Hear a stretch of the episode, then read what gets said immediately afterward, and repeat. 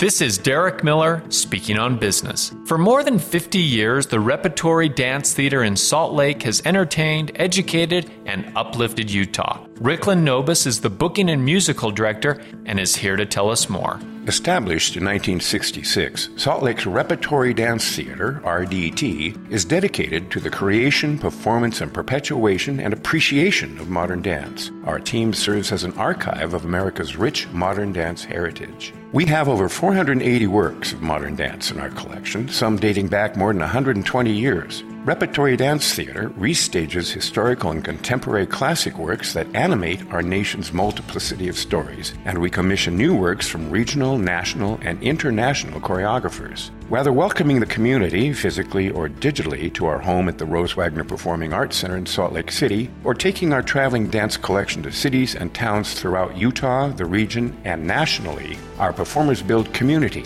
wherever we go, connecting artists and audiences through performances, workshops, classes, and community and school based residencies. We seek to entertain and teach and always uplift those around us through the joy of movement. The Repertory Dance Theatre will open its 57th season at the Rose Wagner Performing Arts Center this September. Season tickets are available now on its website, rdtutah.org. I'm Derek Miller with the Salt Lake Chamber, speaking on business.